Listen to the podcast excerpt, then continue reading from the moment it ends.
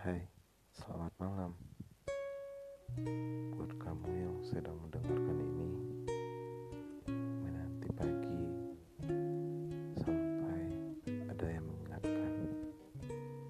Dan buat kamu yang sedang rindu, menunggu dia yang tak kunjung usai. Hari ini, aku mengungkapkan dalam inkubasi ruangan ini.